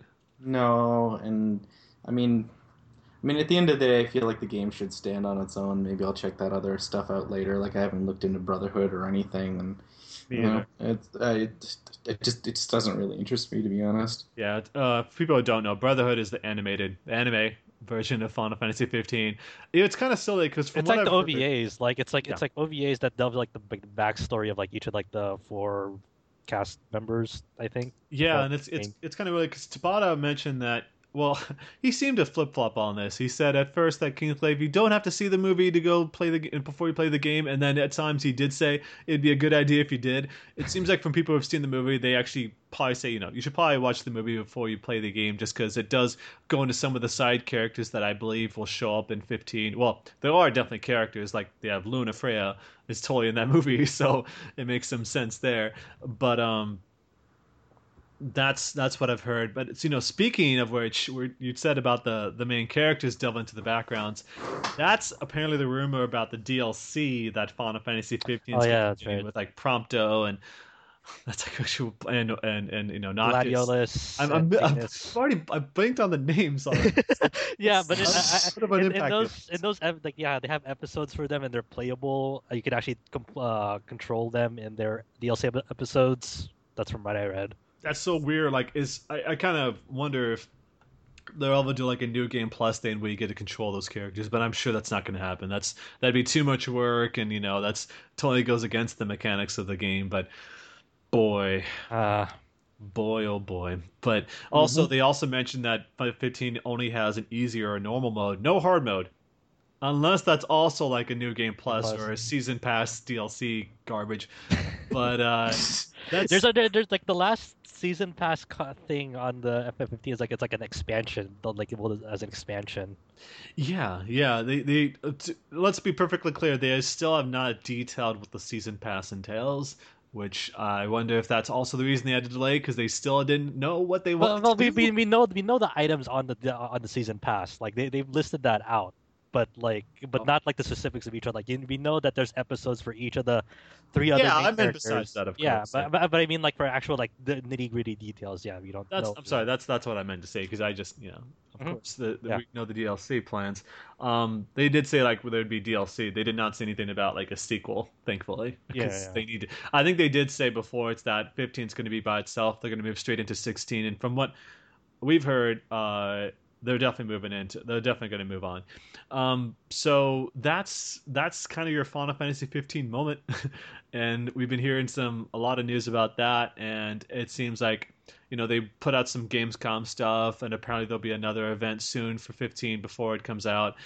Go figure. Um, but let's move into one of one other big Square Enix property, at least in my opinion, uh, NieR Automata. hmm And Josh, why don't you tell us about what what's the big news about that? Nier Automata is coming to Steam. Yoko Holy Taro- shit! Yoko Taro with this crazy video that he did. Oh, uh, yeah, this was revealed in an IGN Live uh, Gamescom, uh, uh, you know, segment for Nier Automata. And at the very like, they're, they're talking about you know just basic questions about Nier Automata development side and whatnot. At the very end, they had uh, Yoko Taro, uh, director of that game. Uh, he had a video message. He couldn't make it out to Gamescom. So th- of course, the usual playfulness of Yoko Taro. He has he was literally holding like a like a little valve uh, at his hand, and he was like, "Yeah." It just casually mentions it's, it, the game's coming to Steam. Valve. And that's it. And Valve, yeah, Valve, and then there- Yeah, it's, he makes some comment like he's got a bad liver and his doctor told him that he can't have any of the beer or sausages in Germany. So he's like, I, "Why bother going if I can?" That's uh, that's amazing. That's awesome. It's pretty I- amazing that Square Enix is obviously fully embracing Steam as a platform now. Yeah, I wonder if this opens up the door to see like the the first Nier game on Steam. I'm hoping that they. I would love that. yeah They did say that if Nier Automata does well, uh, they'll consider Nier Remastered. So we'll probably never expect a Nier Remastered to come home anytime soon. So that's I'm I'm expecting Nier Automata not to do so well in sales, but man, I really hope it does though. I I, I think I think it's it's weird. Automata is like stands on this like current stage now where it's way it's it's bigger than the first Nier. It has a lot a lot of more people's attentions, but they don't know how to exactly interpret it. Because like they, they, Mhm. they don't want to feel lost, but at the same time, the Nier is a pretty old game at this point, and it's Well- only PS3 360. It's got it's got some things going against it as well. I mean, for one thing, it's a PlayStation 4 and Steam exclusive. It's not no plans for an Xbox One or NX version. Uh, they did say they'll consider a demo, but also it's coming out early 2017, and we've got Yeah. Tales of Berseria, we've got Persona 5, we've Yeah, I got think- Mass Effect. Hey, Mass I- Effect is I, going to think be they'll out be okay. I think they'll be okay if, it, if they're like like late March or April.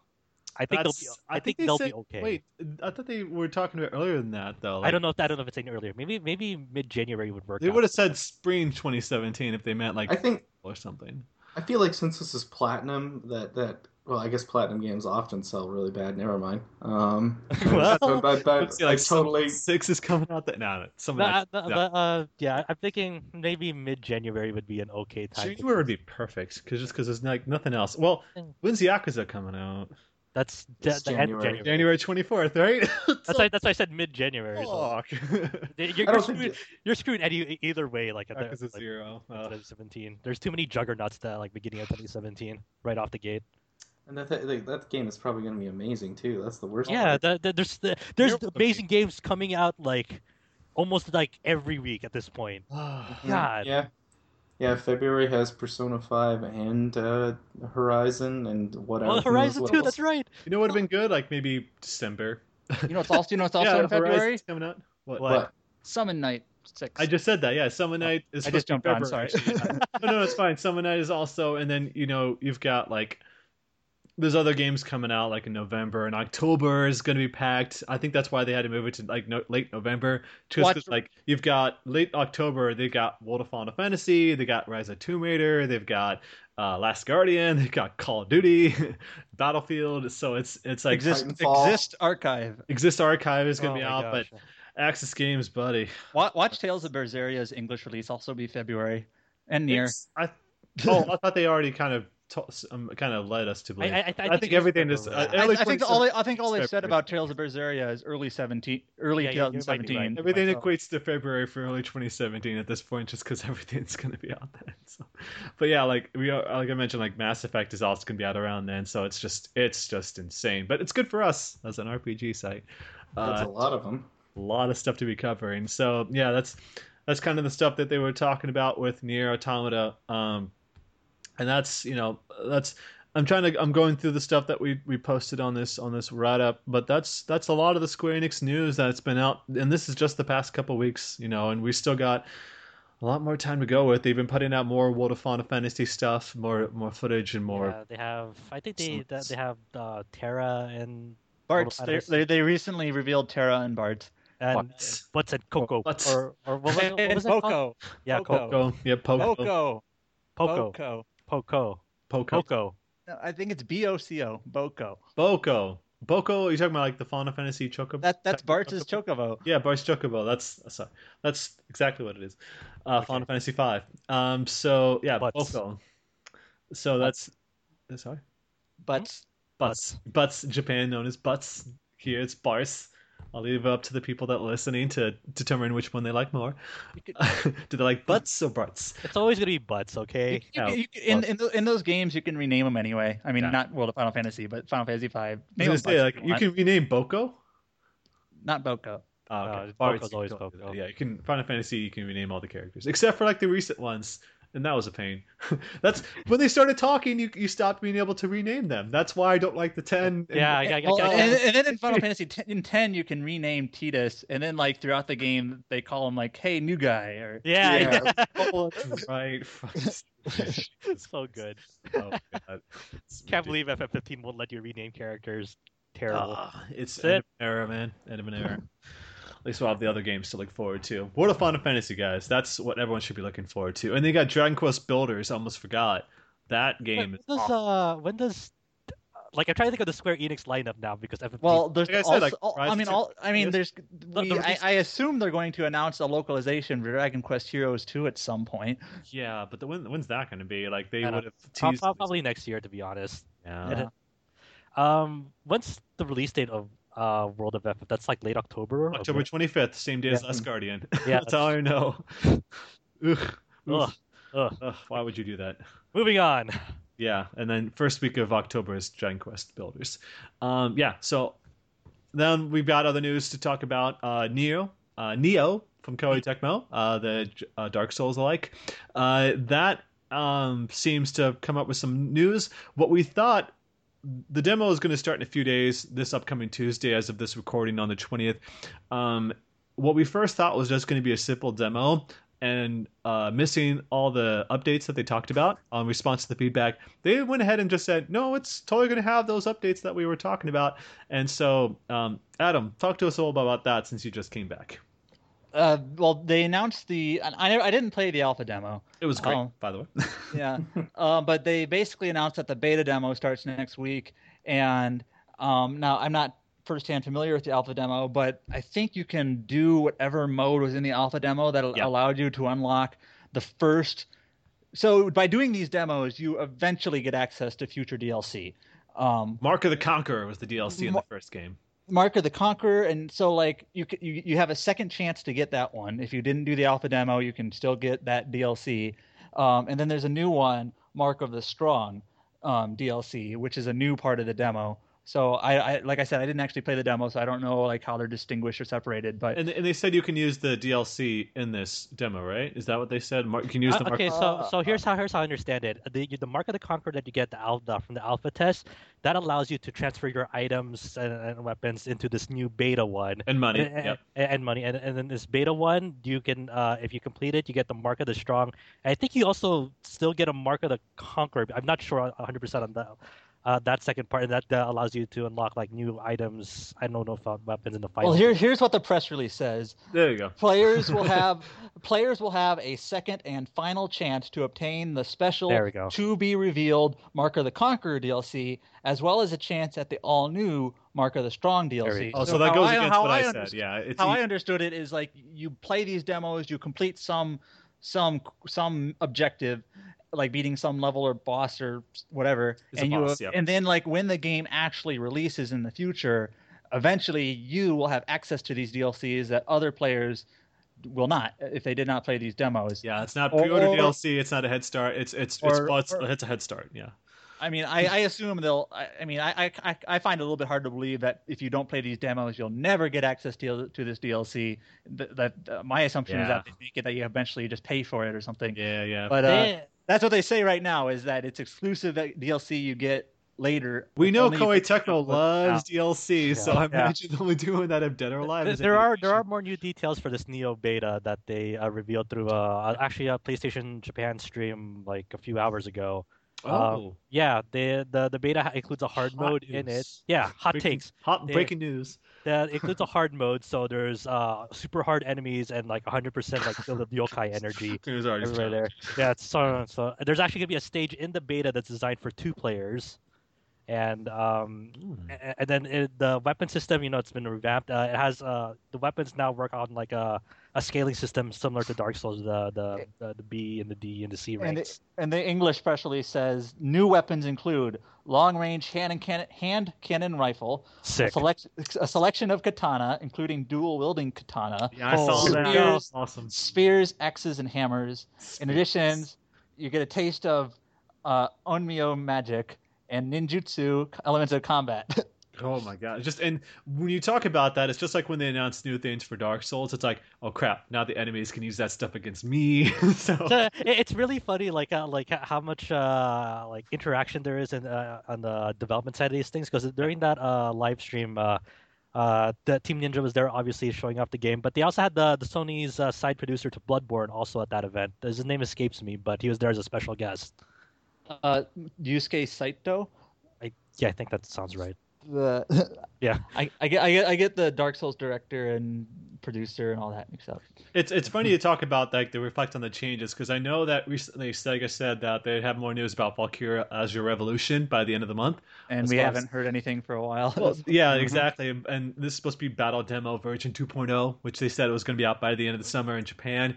And so I think this going to like they have like information about who the voice actors are, but also like the changes that they're going to be making that they teased about. So this is kind of the same thing, and I think that the more companies that do that, like Koei Tecmo and Sega, the better. Because it's always cool to have the feedback. Because it seems like when people go through demos and like go through alphas and betas, it just seems like it's a demo. That's all it Yeah. is, just like an excuse just Yeah. to get the people out there early. Uh, but this seems like they're you know really very taking that very proactive development Yeah. of this. Uh, it's uh, very cool to see. Uh, It's like just a Kickstarter in a sense. I I guess the, the last note uh, on this that I have from the, the stream, from what I can remember, is that uh, the beta, uh, in terms of online functionality, you, you can only play with randoms in the beta, but in the final version, they did say that you can play with a friend. Is it? Did they say anything about like? Are you going to be like summoning them into the game, or is it like they do like now? It's it's you actually just you have to go to the shrine. You get random, as you said just now. that you go to a shrine and they you summon them into the game. I'm not. kind of they, had, they haven't. They haven't detailed on like how the exact way to get a friend to the now game. That I, now that I, meant, I think about it, I don't remember. I think I could join a friend's game if I wanted to. Actually, now, so that's I might be misremembering. It's been a few months. It- the, the alpha was at the end of April, early May, so it's been a bit, and I've been playing so many games. I- I'm excited. I mean, I, I'm Yeah, really yeah. looking forward to that game. That game is really shaping up. Have you? Uh, did you play the alpha? Yeah.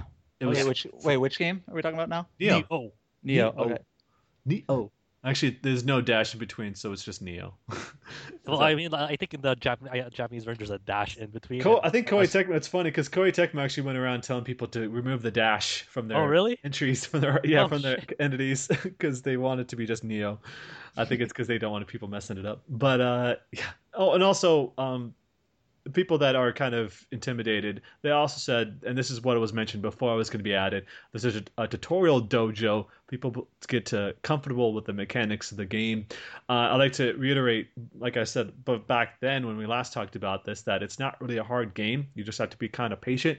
And once you get your skills and power upped, it actually can be pretty easy. Yeah, Uh, yeah. just learn like, the- kind of like the in Souls systems. too. Uh, because it, that, that while it's easy to po- point comparisons to, to Souls games, uh, just aesthetically, like uh, this works on very different systems compared to that, to them. So yeah, and speaking Well, of I, I think I think there's kind of a general idea like between Souls and Nioh and a bunch of other type of games where it's like it's an action RPG, but it's it- rather than, rather than being like flashy and more like rapid button timing and pressing, it's more like methodical, you know, patience, like Mhm. understand uh, understanding enemy movements and knowing how to counter them. So it takes you know a little bit more patience and watching rather than just you know comboing up a thousand different attacks all at once. yeah, so it goes there's a, there's there's a difference between like a Dark Souls action RPG and like a Kingdom Hearts 2 action RPG. Yeah, So- it, it goes back to the days like Prince of Persia when it's one on one, and you don't, ha- and like if you get two, then it's gonna be ten times harder. And it, they just put out like 15 minutes of footage of the Surge, which was from the makers of Lords of the Fallen, which was also Oh, right. a game like Dark Yeah. Souls. And so, Mhm. and that game's got the same design, but it's more cyberpunky. yeah, I, I do like the aesthetic of it. absolutely, and, and go in these different directions with the same genre. Yeah. I interviewed the Surge people at Yeah, E3. you They're did. How nice. how'd you think about it? How'd you think? I, I thought uh, it looks very interesting. the car It's goes got a behind you. yeah, it looks really interesting. Uh, I think it'll be I think it'll be a fun game. I'm not. I mean, I never I never tried Lords of the Fallen because I, I thought it looked really bad. Um, I, I but, liked uh, it. I, I got to review it. It's like it's been like ten bucks for like I I know I know people criticized it had like the Warhammer like huge like upper half Yes. upper bodies like you know and huge huge necks. I need to- I it's need to got go play it. really I cool have it, I armor design. I think like the armor design was pretty cool in that game for me personally. Yeah, I, I've never been a big fan of like that. Like I saw I saw footage from the Warcraft movie the other day, and oh my god, the orcs look like they're on like like forty tons worth of steroids. like maybe that's the point. I, Maybe that's the point. It's, it's, But it's, it- yeah. you know, it's, it's it's it's part of the art style of like that stuff and you Yeah. know it's west, yeah, very western. I think the only issue I had with it was that it was. Oh, I mean, there was other issues, of course, but it was very claustrophobic. It's very like the very narrow hallways, like way more narrow than the Souls game can be, and not very, very much open paths because you're mostly in like this castle area, um, and like going around these different areas. So it's it's not much uh, room to move about, and so you're getting killed pretty quickly if you're not careful. And there's Who's you guys?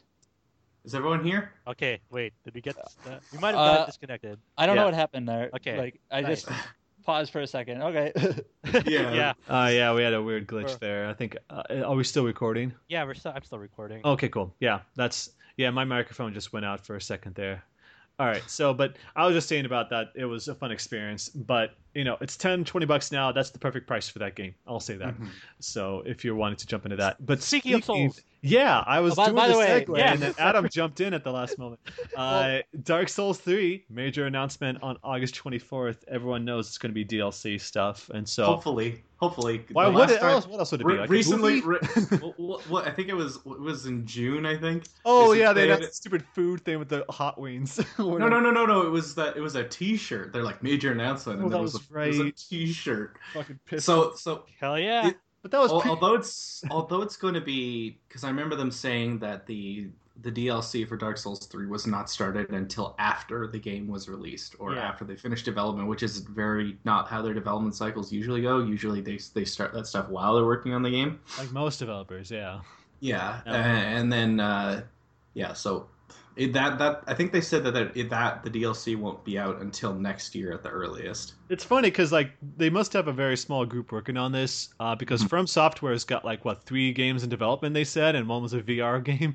So I can only imagine uh, all the work that they have on their on their. Okay, okay, what could it be? It would be uh, Enchanted Arms two. Uh, Uh, Chrome Hounds Two is more what I was Armored Core. Armored Armored Core Six. Armored Yeah. Core Six. time. It's fucking time. Let's not Miyaza- talk about Armored Core Miyazaki's- Five. Miyazaki said he wanted to make a mech game, so Yeah, Huh? yeah. Otogi Three. Yeah. Let's do a Togi Three, guys. They they Since- make since they take Armored Core and Dark Souls and make Armored Souls. si- si- no, I have I I have the perfect mechs, example. hardcore RPG with mechs. I would be totally down with that. Since Hideaki Anno is making Godzilla movies instead of uh, the, the the rebuild movies, the Evangelion 3.0 or 4.0 will will be a game now, made by From. Software. All right. Wait, What's what's it called now? It's Not like since Guillermo del Evangelion. Toro and Kojima potentially could have happened. I'm sorry, it's not 4.0. It's 3.0 plus 1.0. Thank Yeah. you. Whatever. Yeah, let's, let's be, let's be perfectly Come on. correct here. Let me technically correct here. Damn. Oh, I like how he keeps apologizing for not being able to put the movie out. It's like I'm making all this money in Hollywood. Sorry, I mean, or in J- Japan's. I'll- like to, to be Japan's honest, though, like the, the Godzilla Evangelion collaboration is the gift that keeps on giving. It Well, just the, the, the, Shin. Have you heard the, the, the Shin Gojira, the Godzilla resurgence? It literally has a song from Evangelion. I am That's- so happy they're not going to keep that stupid Godzilla Res- Resurgence name. In Yeah. America. it's going to be Yeah. Shin Godzilla. Shin Godzilla. Yeah.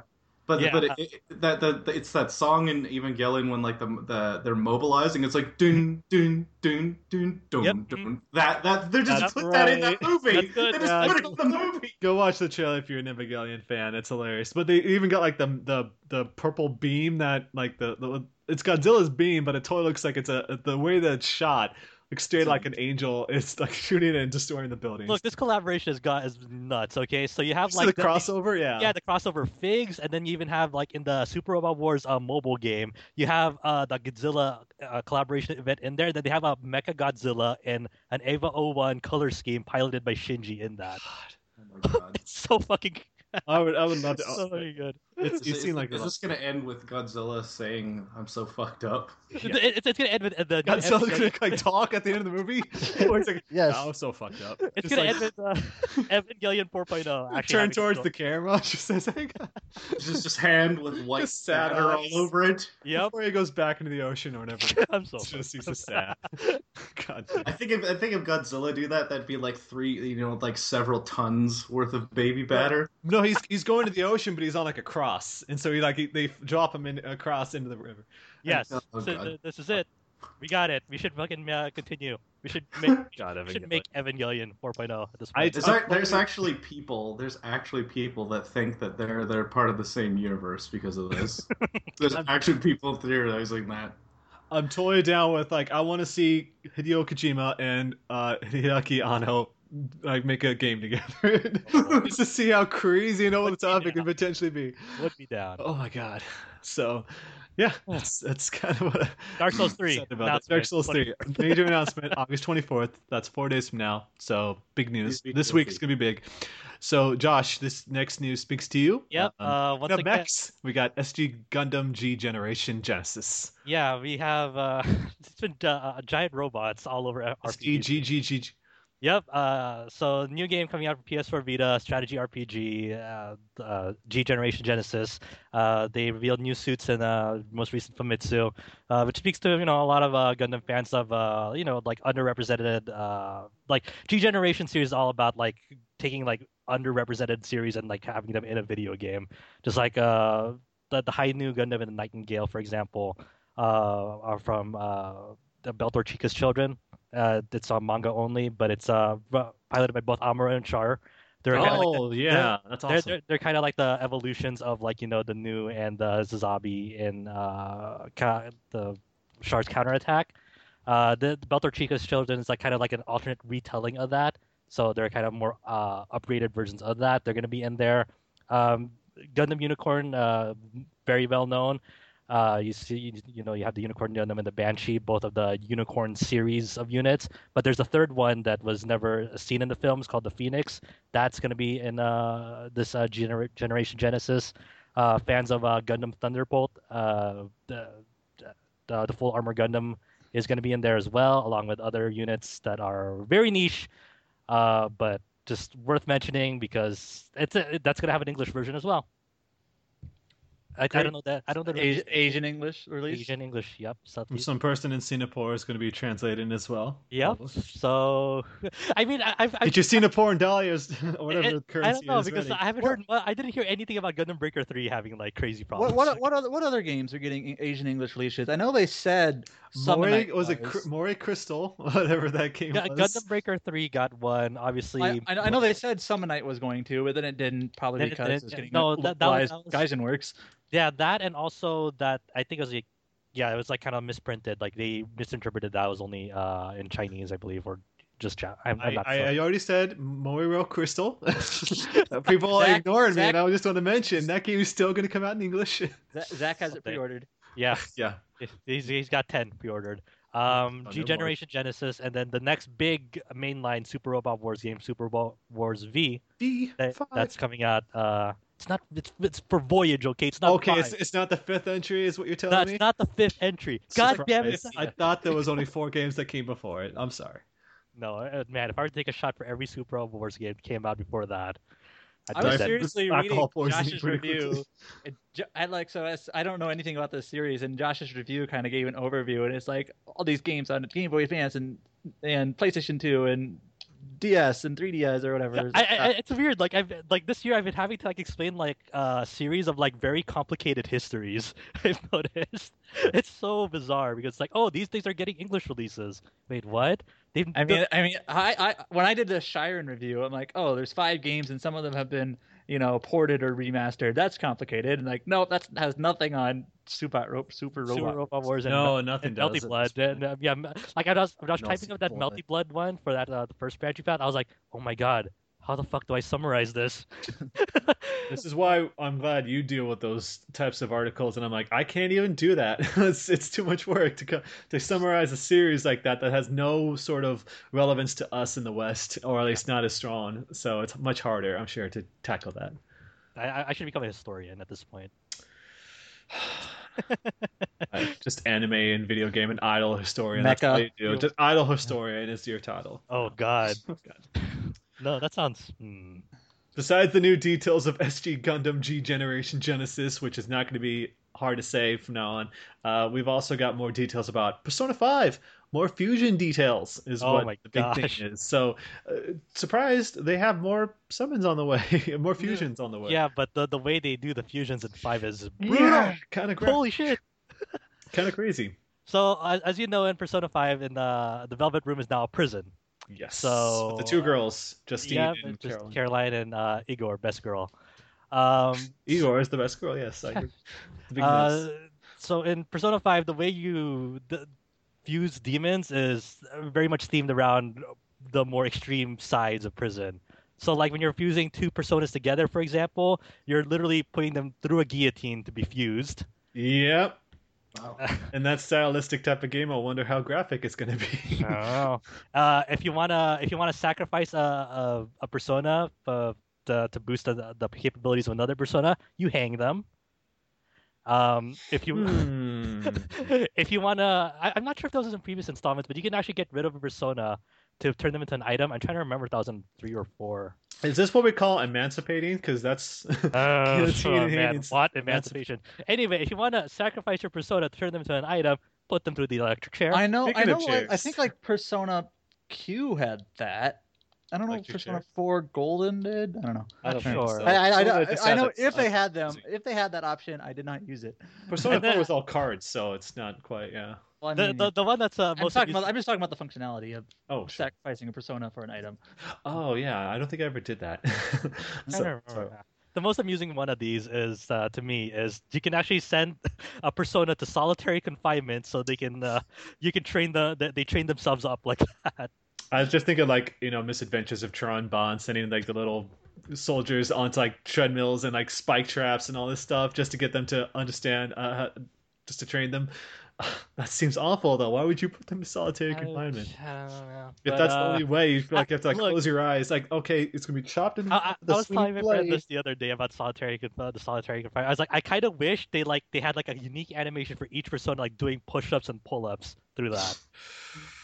Oh man, now that'd be good. This game's gonna be nuts, isn't it? God, I don't know. that was just announced like in a in a uh, was it Uh, Famitsu or Dengeki? so- Yeah, yeah. So as a, a recent update on that. So that's some people may not be aware of that stuff, but that was just announced very, very. and fast- the Atlus YouTube channel has been posting a bunch of like tiny clips showing like some battle clips, some of the uh, social the- links well, whatever they're called now. Yeah, Um, where you're like, if you're at a cafe or if you're hanging out with Ryusuke or whatever his name is. Fu- Futaba and the and the theater. People seem to comment all the time like how small Futaba is. Yeah, What's- she's- like, what's she's like up to his hip is the main character. Yeah. The main character's not that tall, so. Hmm. So that's that's that's kind of what we've got, and so let's go. So that's Persona Five is the big details. Let's just wrap up with a lot of the releases and other announcements that they're they're talking about. So Witcher Three, Wild Hunt Game of the Year Edition is going to be out on August 30th. And so that's going to have uh, the two big expansion packs that they had, uh, Hearts of Stone and Blood and Wine, that were extremely well reviewed. And so it's it's going to be 60 bucks unless you're on Amazon Prime to get the 20% off. People that are interested in that. Um, Keep, So- keep in mind that you can't transfer your existing save over to that. no, you cannot. You, so people that are thinking that they can do that, don't bother. Uh, just pick up the season pass at that point. Like, why bother getting the whole thing? It's not going to be like remastered. Or I mean, this this is a perfect game for people who missed out on it and like, Yeah. hey, now now you can get everything for sixty bucks. So like, This is, you this can is the best. 150 the, plus hours. it's the Right. best time to play it too because they redid the UI. It's so much better. It's Well, way I better. mean- yeah, it, Kyle, I- you were playing it recently. I picked it up like just like maybe a month ago after waiting for like eight or nine months, and it's way different. At least And, I mean, uh, it had since the game released last May, they've done like control updates, UI updates. Like, I, if I remember correctly, they added like storage containers. Those weren't in there originally. Like people, I, Mhm. I remember stories of people like just dropping their items off on like some random tree, and because they never disappeared, like that's their storage. well, that, and that uh, yeah, that, that too, and there was also huge frame rate issues that the game had, and also like straight up bugs and glitches that are easy, like the bugs easily reproduced. So, uh, especially frame rate, that was a huge. So yeah, obviously they've done a bunch of fixes, both performance and practical, and also the expansion. So it's like everything that's been updated to the game, kind of now. I don't know if it's all on the disc or anything, but it's all in this package. Yeah, so that as Kyle said, that's it's the perfect time. Also, which was just announced like uh, like minutes ago, uh, Elder Scrolls Online has a gold edition coming out. It's gonna have all the DLC: Imperial City, or Orsinium, Thieves Guild, Dark Brotherhood, which just just put out like just after E3, uh, Palomino, Horse Mount, and 500 crowns spent in game, which is their you know their currency that they use, their premium currency. That's gonna be 60 bucks.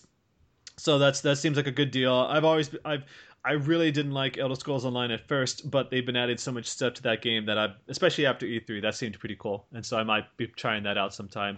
Uh, Alex also talked about maybe picking that up too. So we've got that. We already talked about the uh, release dates for some of the games, but we also heard about just going through Steins Gate coming to Steam on September 9th in 1080p. I bet that's the remastered version that they put out in Japan. That was bundled with Steins Gate Zero. They decided to take it out and just release it separately and charge people for it. Wait, the original wasn't in 1080p. Y- The no, the rema- they I mean, remastered like the Steins Gate for Steins Gate Zero. Well, I mean, I mean, like the PC version that like isn't on Steam. I, I, huh, it that's wasn't. weird. Yeah, yeah, Yeah. yeah. This what Steins Gate came out like years ago, so it's Well, I know. it's The yeah, it, it wasn't it wasn't up to those standards quite yet. I'm sure there's like ways and it was like on PS. it's upscale. It was like on PS3 and you know and P- Vita, Vita and I don't know. Yeah, this is remastered. Hmm. It's not like straight up like it, it's not upscaled or anything like that. Yeah, yeah. So this this was in Japan. Steins Gate Zero came with a free version of Steins Gate HD. So this is pretty much that game, but By itself. By For itself for for purchase. No price yet, um, but I bet it's gonna be like 30, 40 bucks, like most visual novels are on that store. Like I said, September 9th. Tomorrow Children, which uh, had a lot of fun. Me and Andrew, of also from a, a network site, missed uh, from Nova Crystallis. Uh, we had a lot of fun with Tomorrow Children at PlayStation Experience a long time ago, like 2014 December, and so it's finally going to be out on early access on September 6th. Uh, they're going to charge people for that version, but when it eventually comes out later this fall, it's going to be free to play, which is great. Um, also, Mugen Soul Z uh, on Steam on August 25th, care of Ghostlight Games. Uh, they've been putting out of a lot of the Compile Heart games on Steam, so that's going to be released full gamepad and full keyboard and mouse support if you play your RPGs with mouse and keyboard. And why would you? But there's people out there that are crazy like that. Uh, Mystery Chronicles One Way Heroics coming to Steam on September 13th. I've got a review for One Way Heroics on the site, RPG site.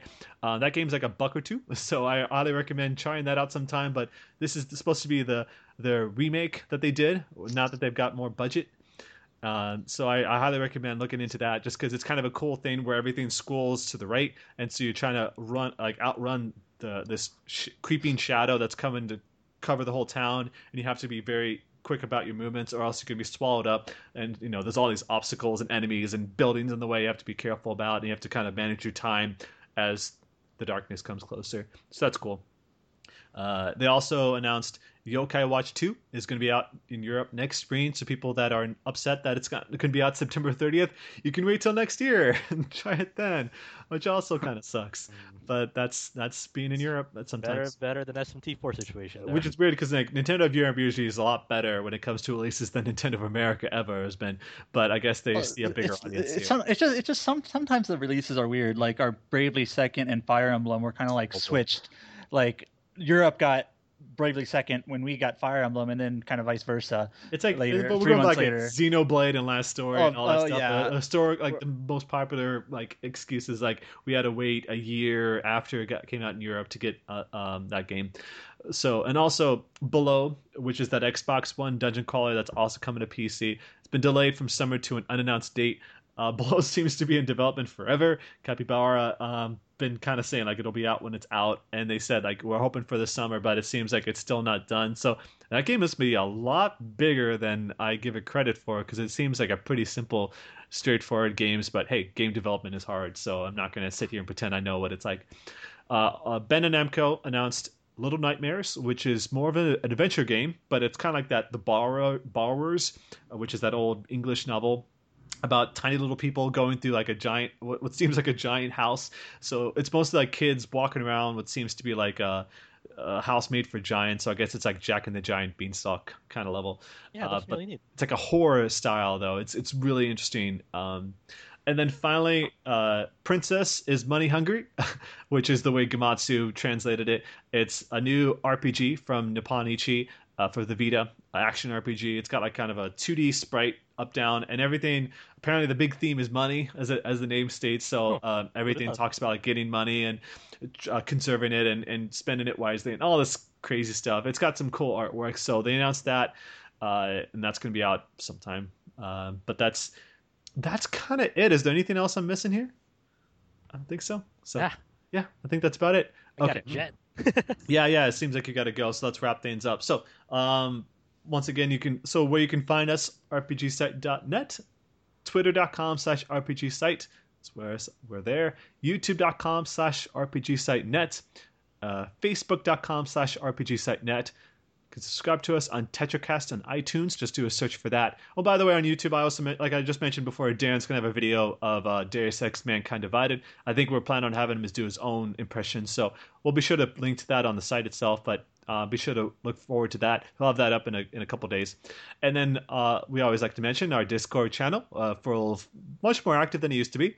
Uh, tinyurl.com slash RPG site. Discord It's just like an IRC kind of chat room, but way more media heavy. So I'm sure you'll have a lot of fun if you come join with us there. We're, staff members are pretty active, so come join us and chat with us.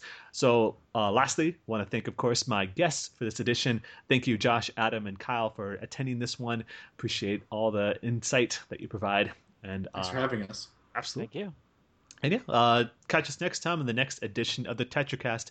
Bye, everybody.